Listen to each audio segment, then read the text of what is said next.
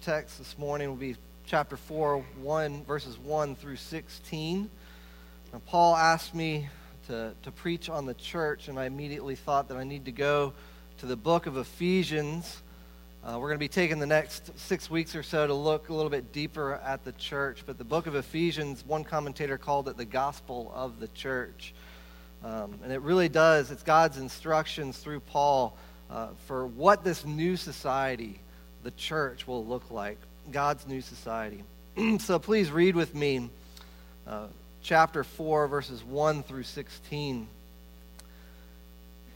I, therefore, a prisoner for the Lord, urge you to walk in a manner worthy of the calling to which you have been called, with all humility and gentleness, with patience, bearing with one another in love, eager to maintain the unity of the Spirit and the bond of peace. There is one body and one spirit, just as you were called to the one hope that belongs to your call one Lord, one faith, one baptism, one God and Father of all, who is over all and through all and in all. But grace was given to each one of us according to the measure of Christ's gift. Therefore, it says, When he ascended on high, he led a host of captives, and he gave gifts to men. And saying he ascended, what does it mean but that he had also descended into the lower regions, the earth? He who descended is the one who also ascended far above all the heavens, that he might fill all things. And he gave the apostles, the prophets, the evangelists, the shepherds, and teachers to equip the saints for the work of ministry, for building up the body of Christ until we all attain the unity of the faith and of the knowledge of the Son of God, to mature manhood, to the measure of the stature of the fullness of Christ, so that we may no longer be children tossed to and fro by the waves and carried about by every wind of doctrine, by human cunning, by craftiness and deceitful schemes. Rather, Speaking the truth in love, we are to grow up in every way into Him who is the head, into Christ, from whom the whole body, joined and held together by every joint with which it is equipped, when each part is working properly, makes the body grow so that it builds itself up in love. Please join me in prayer as we pray God's blessing on His word preached. But I pray that you would work through your word. You would illuminate your word to our hearts.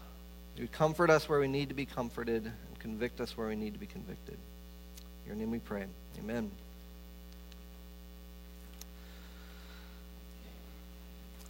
So, I said this the other day. yeah, music brings me joy when I listen to it.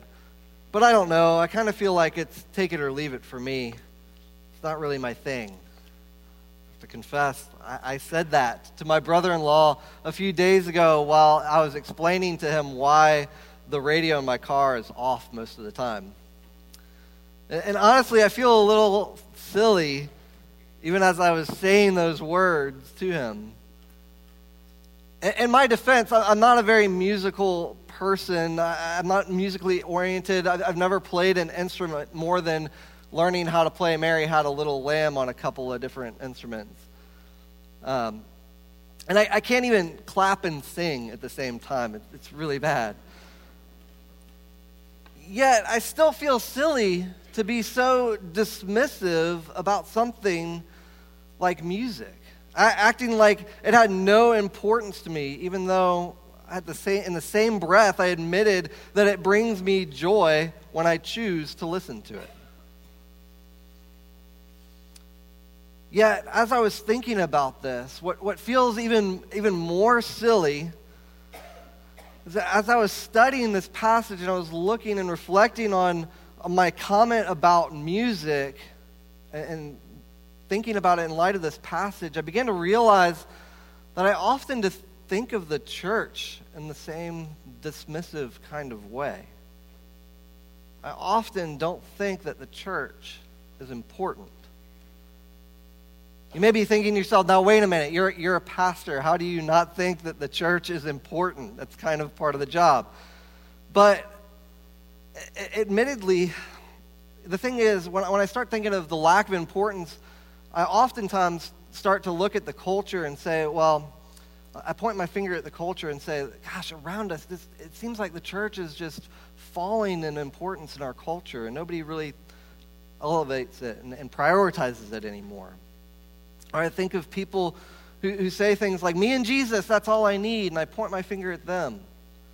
Or, or people who, who say, uh, You know, I've mean, been meaning to get back at church, but things just keep coming up, and I'm, I'm too busy.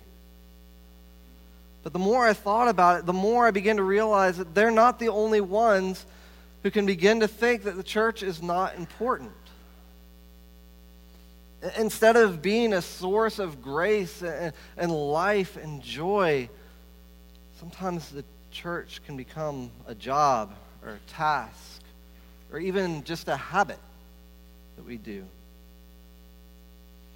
And, and even those who are here every week or every time the doors are open, those who are really super involved and, and just really plugged in, even your pastor can lose sight of the importance of the church.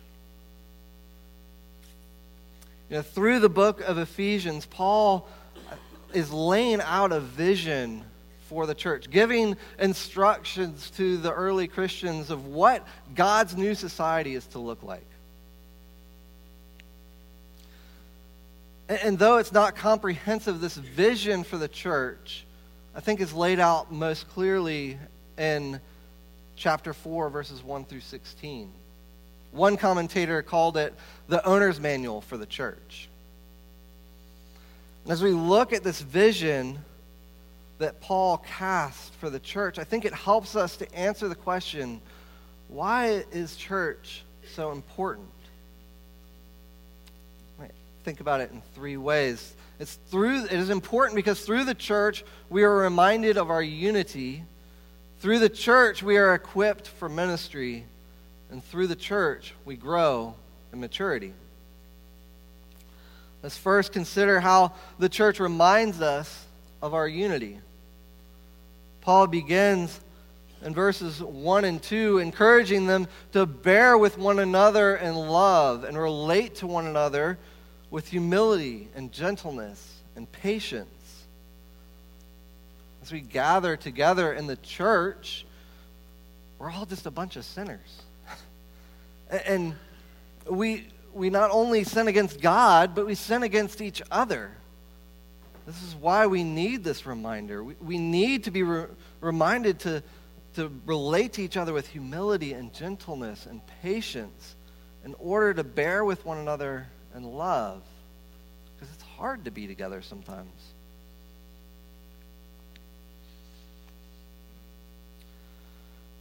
But Paul is encouraging them to maintain this, this outward and visible unity through the way they relate to one another. But then, if we look further in verses 4 through 6, Paul turns his attention to the invisible, unbreakable unity of all Christians. Paul repeats the word one seven times in just three verses. There is much that can be said about these seven things that Paul points to that unite all Christians together in the church. But I want to point to, to one thing that I think is important is that at the core of this list is the Trinity the one Spirit, the one Lord Christ, Jesus the Son, and one God the Father. Paul is saying that our unity as Christians is bound together in the same way as the Trinity. Stott puts it this way. Uh, one commentator puts it this way It is no more possible to split the church than it is to split the Godhead. As Christians, we are united in an unbreakable bond. We are united in one body through one Spirit, we share in one hope of Christ's return. We are united in one faith in the one Lord, our Savior. We identify ourselves with Christ in one baptism. We are all in the family of our one God and Father. We share so much in common with our Christian brothers and sisters. And, and coming together and worship in the church is an expression of that unity that we share with others who, who profess the name of Christ. Makes me think of um, I, I have a group of men that I meet with, and especially in seminary, a group of seminary friends, and we would meet together and we would pray for each other. And what we would do is we'd each take some time to share kind of the things that we need to be praying for. Uh, and we would kind of, it was an opportunity for us to, to share what we were going through and things that we really needed to be uplifted in. And we had a rule. And our rule was that when somebody was sharing something, if it was something that you also needed prayer for, or you also felt like you were struggling for, we would just raise our hand. And it was, it was just this way of, of saying, Yeah, me too. Like, I'm there with you. Have you ever felt like you are, are alone as a Christian in the midst of a culture that is increasingly hostile to Christianity? I've had many conversations with youth over the years where they're telling me how they feel like everyone else around them is following their own sinful desires, doing things like drinking and smoking and partying and sex and, and cheating in school and lying to parents. Yet, and, and they're finding it so hard to follow after Christ in the midst of all that. I know that our youth often feel alone as they're striving to live out their faith in the midst of peer pressure and sometimes even hostility. But it's not just the youth. Maybe you feel alone striving to live out your faith in the midst of work in the, in the place of work. Or, or maybe a, a, group of friends. Or, or sometimes we can feel this way when we watch the news or scroll, scroll through social media. I think Paul reminds us that the church is so important for Christians because it, it reminds us of our unity with fellow believers. It reminds us that we are not alone. I want you to just take a moment when, when you're in church, and, even now, take a moment just to look around at everybody here that's gathered with you. Don't worry, I'm not going to ask you to raise your hands or confess particular sins, but you see that there are other people here with you. Sometimes I think we need to do a little bit more looking around when we're at church. When we sing songs of praise together, we're, we're singing these words not just to God, but to one another to remind each other of the amazing God that we worship. When we confess our sins together, we're raising our hands together, reminding each other that we are all sinners in need of a Savior. You're not in, alone in your struggle against sin. When we come to the table together, which we'll do this morning, we're, we're all saying that we come relying on the same source of forgiveness through the body and blood of Christ. If you're here this morning and you haven't come to that same source of forgiveness, and that you're not united in the same way with this family, this door is open for you. Christ has offered his forgiveness for you.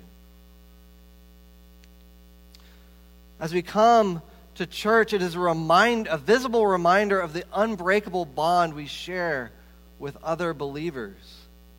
Again, we are one body. We have one spirit, one hope, one Lord, one faith, one baptism, one God and Father. Whatever sin it is that you're struggling with that is making you feel alone, there are others here that would raise their hand alongside of you whatever peer pressure you are facing, there are others here who would raise, there are other here that are there with you, facing that same sort of peer pressure. The church is so important as we are facing these things. It reminds us that no matter how many other things that might try to divide us race, gender, age, income, political opinions, personality, etc., etc. Despite all of those things that might get in the way, even when we sin against each other, all those things that get in the way, we still share an unbreakable bond through Christ. Not only does the church remind us of our unity, it also is through the church that we are equipped for ministry. In verse 7, Paul says that, but by grace, or grace was given to each one of us according to the measure of Christ's gifts. Each one of us are given spiritual gifts. In verse 8, Paul quotes from Psalm 68, which presents this picture of God leading a triumphal victory parade up a mountain and dividing the plunder among his people. So these gifts are given as a result of Christ's victory over Satan, sin, and death. One commentator adds that the, the gifts he dispenses to us are his means of restraining the power of sin now. Christ is sharing with us a little bit of himself so that we can do the ministry in and outside of the church in order to push back on the effects of sin as we wait for, for Christ to come again. Yet Christ doesn't just divide the plunder among his people, giving them gifts, and then send them on their way and say, Good luck. In verse 11, he talks about the leaders who, who have been given to the church, and he gave the apostles, the prophets, the evangelists, the shepherds, and teachers. One commentator points out that all these gifts that Paul mentions in this particular place are, are what he calls word gifts ministries which involve teaching and preaching of the word and God, of God. He's saying that it is through the faithful preaching and teaching of the word in the church that the saints are equipped for the ministry, as we see in verse 12. So the leaders of the church were given to equip the saints to do the work of ministry. Therefore, pastors and elders are not the only ones called to ministry. If you confess Christ is your Lord, you are called to ministry. In verse 16, he writes, from, from whom the whole body, joined and held together by every joint with which it is equipped, when each part is working properly, makes the whole makes the body grow so that it builds itself up in love. Each and every one of us is to use the gifts that God has given to serve one another and to build the church up in love. And the church is important because it's through the faithful preaching and teaching of God's word that Christians are equipped and trained to use their gifts and minister to others. One of my first jobs I had when I was a teenager, I was a bagger at Food Lion. And I, I go to work on the first few days, and my training basically consisted of put the cold stuff with the cold stuff and everything else in other bags. And that was it. And I, I did my best to separate the cold and everything else, but nobody told me that I wasn't supposed to put as much stuff as possible in one bag. On more than one occasion, people had to come back in the store with busted bags and stuff sprawled over, all over the place because I just stuffed it way too much. If you've ever been given a job or task to do and, and not been equipped to do it, you know how frustrating that that can be. But that shouldn't be the case for anyone in the church. Paul here seems to provide a vision for how the church is meant to operate in order to accomplish the ministry in the world. It's through all the saints. That includes you. All who have come to faith in Christ. You have been given spiritual gifts by Christ Himself. But you're not asked to go out and do ministry without first coming to the church to be equipped. Through the faithful preaching and teaching of God's word by the leaders who have been given to the church, you can grow in your understanding of the gospel. You can study God's word together. And then you can share it, go out and share it with others. You can invite them to come and be equipped for ministry themselves. The gifts given by Christ are varied, which is why it is important that we are all joined and held together, each part working properly. We need each other. In order for the church to be built up in love, it needs every saint working towards that goal, using their spiritual gifts. In order for them to be the church to be strong and effective, pushing back against the sin, the effects of sin in the world, needs you to use your gift. Not only is it through the church that we are reminded of our unity and equipped for ministry. In verse, verses 13 through 16, I think we see that it is also through the church that we grow in maturity. when Paul uses the word maturity, he has in mind the process of becoming more like Christ. In verse 13, he writes, Until we all attain the unity of faith and the knowledge of the Son of God to mature manhood to the measure of the stature of the fullness of Christ, pressing forward to the fullness of Christ, not only for ourselves, but for the church corporately. But Paul makes it clear that one of the purposes of the church is to help us grow in maturity, to, to help us know the Son of God and become more like Him and more in His fullness. And two questions come to mind How do we mature and why do we mature? First, how do we mature? In verse 15, it says, Rather, speaking the truth in love, you are to grow up in every way into Him who is the head, into Christ. The church is the primary way, in the church, the primary way that we speak truth in love is through the preaching and teaching of the Word of God. One commentator notes that the goal of preaching and teaching is not merely educational, but transformational. It transforms the mind in order to touch the conscience, mold the will, cleanse the affections, and sanctify the whole life. We need that. We need to come to the church to be refreshed and renewed in God's Word so that we can be sanctified in the whole life. But it's not only the preaching and teaching of the word that is a means of our maturity, it's also our fellowship with one another as we speak truth and love to one another. We are connected to one another, encouraging one another, as the writer of Hebrews speaks of in chapter 10 saying, Let us hold fast to the confession of our hope without wavering, for he who promised is faithful.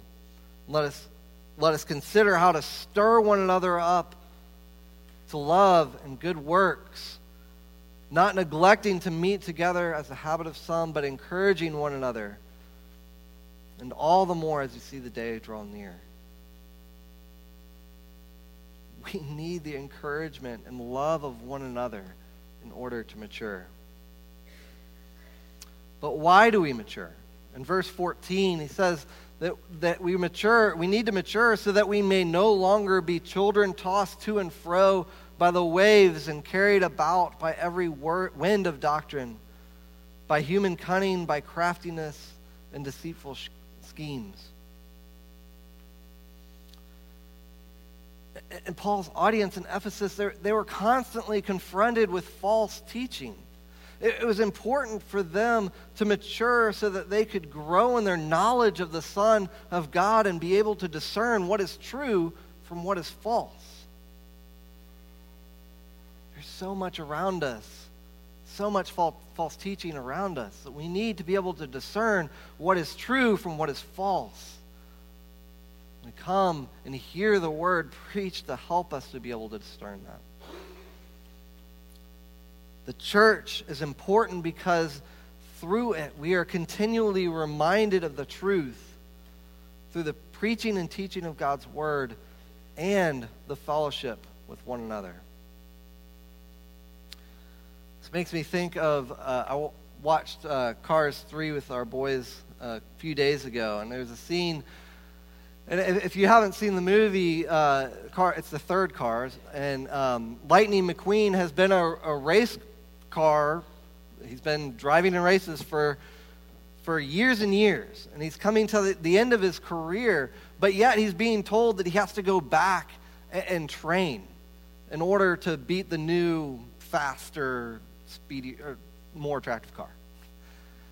And, and, and you see that this is, this is a hard thing for him to really grasp onto because again, he's been racing for years. He knows how to do it. Why does he need to be trained? And there's this one scene where he thinks that he's been really gunning for the simulator, that he really wants to get on the simulator. And he says, I've been racing for so long, of course I can do this. I don't need to do all these silly exercises to get me ready. Let me jump on it now. So he does. He goes and he jumps on it now, and it immediately leads to him crashing through the simulator because he wasn't ready. He didn't mature enough. But, but when you think of yourself, do you think of you, that you are mature? Not just in worldly terms, but are you spiritually mature? You may say, well, I'm, I'm much more mature than I used to be, and that's great. But do you still think you have maturing that you need to do? I'm asking these questions because I think that we can so often be blind to our own immaturity. We think that we don't need to be matured. And when we think that we don't need to mature, we, it's easy to believe that the church isn't important to us. One pastor put it this way we admit that we are not the world expert on ourselves, but need one another and his word in order to see ourselves clearly and to follow Christ. Life in the midst of world centered, accountability, accountability given fellowship, he has said, is like throwing paint on the invisible man. Wow, I didn't know I looked like that. We need the church because all of us still have growing to do. None of us have it figured out. Sometimes that's precisely what we need to be reminded of writer of Hebrews says that God's word is sharper than any two edged sword. When the word is faithfully preached, it exposes our sin and reminds us that we still have growing to do. Paul gives us a vision that the church is a means to grow in maturity.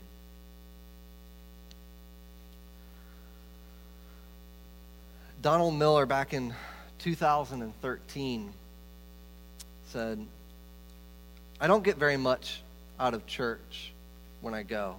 I don't connect with God very well there. This is a, a best selling Christian author who wrote Blue Like Jazz, which is a very popular book. And, and he wrote a series of really controversial blog posts about the church. And these posts, he was trying to explain to people why he didn't go to church anymore. He said he loved the people, but just didn't feel like going to church was the most effective use of his time. I remember when I first heard about Donald Miller saying these things about the church, I was, I was really, really upset. How could a man who had really gained a, a somewhat prominent voice in the Christian community be talking about the church like it wasn't important at all? But now I, I, think I realize that that same tendency to believe that the church is not important is in me too. I pray that by God's grace it will never go to that extreme, but it's still in my heart. Just expresses itself in different ways. I can come to church and I'm more consumed with work and, and other thoughts than I am about really wanting and, and desiring to grow in my maturity and, and to unite with other believers and to be equipped for ministry. But that's why I'm so thankful for Paul's words here in Ephesians 4. It's a reminder of the central importance of the church and the lives of Christians. And these only really begin to scratch the surface for explaining why the church is important. But it's still it's, it's good to be reminded that through the church, we are reminded of our unity. Through the church, we are equipped for ministry. And through the church, we grow in maturity. Please pray with me.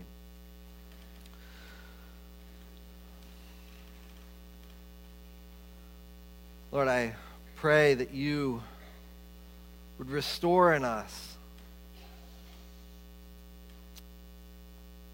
a need for your church, a need to be united with other believers, a need to be equipped for ministry, a need to mature into your likeness.